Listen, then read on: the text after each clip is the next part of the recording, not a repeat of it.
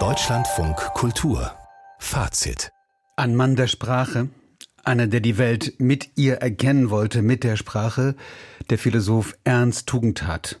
93 ist er geworden. Wir erinnern an den Mann, der ja in einer der berühmtesten Villen des 20. Jahrhunderts groß geworden ist, nämlich der Villa Tugendhat in Brünn, gebaut von Mies van der Rohe. Architekturfreunden schlägt da vermutlich gleich das Herz höher. Ernst Tugendhat Deutscher Jude, prägender Sprachphilosoph und jemand, bei dem die Philosophin Ursula Wolf studiert hat. Schönen guten Abend. Ja, schönen guten Abend. Was würden Sie sagen? Was haben Sie von ihm gelernt? Was ich vor allem von ihm gelernt habe, ist klares Denken.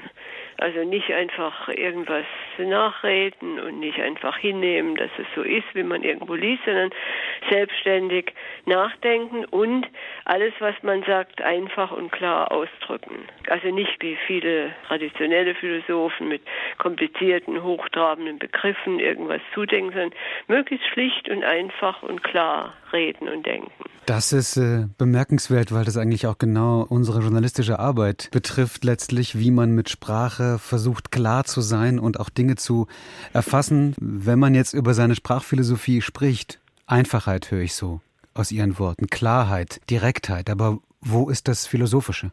Das Philosophische ist, dass er als einziger eigentlich versucht hat, die großen klassischen philosophischen Themen halt mit der Sprachphilosophie neu umzuarbeiten. Das hat niemand gemacht. Die heutigen Sprachphilosophen, die angelsächsischen, die äh, bearbeiten so Quisquilien, irgendwelche kleinen Schwierigkeiten und Paradoxien oder so, aber die arbeiten nicht mehr an den großen klassischen philosophischen Themen.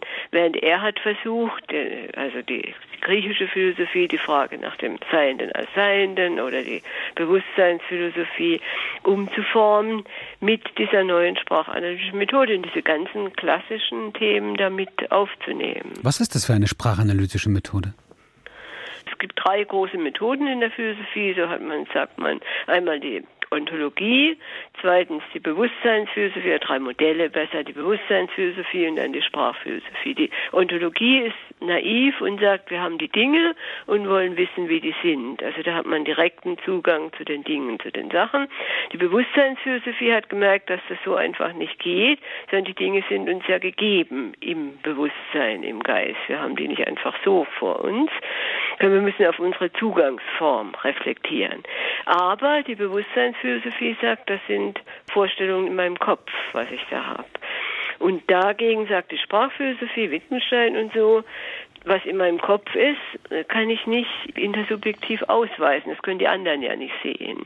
Und das heißt, und was Tugendhats Punkt immer war, ist begründen. Nicht? Also was ich allein in meinem Kopf habe, kann ich den anderen nicht zeigen und damit kann ich nichts begründen. Das geht nur, wenn ich ein intersubjektives Medium habe und nur die Sprache ist ein intersubjektives Medium. Hm, das heißt, ich versuche das zu verstehen, das heißt, die Sprache war für ihn der eigentliche Träger von Philosophie der einzig mögliche Zugang zu den Sachen halt. Das mhm. heißt, die Sachen kann man nur erklären, auch die Bewusstseinsstrukturen kann man nur philosophisch erklären, wenn man sich klar macht, dass sie uns nur gegeben sind in sprachlichen Strukturen. Anders haben wir dazu keinen Zugang. Was wir philosophisch aufarbeiten können, sind die Sprachstrukturen.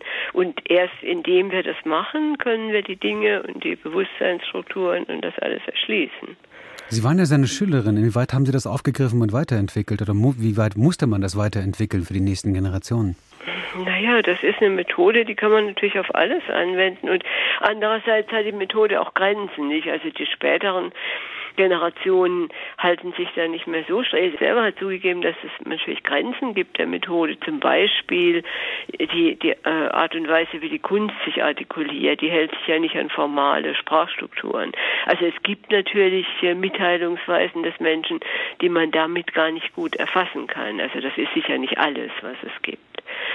Und äh, da kann man natürlich alles Mögliche weiterforschen. Aber was auf jeden Fall halt bleibt, ist dieses Insistieren auf Klarheit, auf Begründen, auf nicht irgendwas nachreden, keine hochtrabenden Begriffe verwenden, die man selber nicht so genau versteht, wenn jemand nachfragt, sondern einfach klar machen, wovon man redet und sachlich vorgehen. Also sein Haupt größte Verdienst war, glaube ich, diese Sachlichkeit. Nicht? Also er war auch wenig historisch interessiert in der, also historisch sofern was die Themen betrifft, aber nicht, es hat ihn nie das Historische als solches interessiert, nicht also wie die Hermeneutik oder so, sondern er wollte wissen, was wahr ist. Also ihn hat immer die Sache interessiert, die Wahrheit. Und das bleibt, das finde ich sehr wichtig, dass man letztlich an der Sache orientiert ist und nicht nur daran zu verstehen, was andere gesagt haben.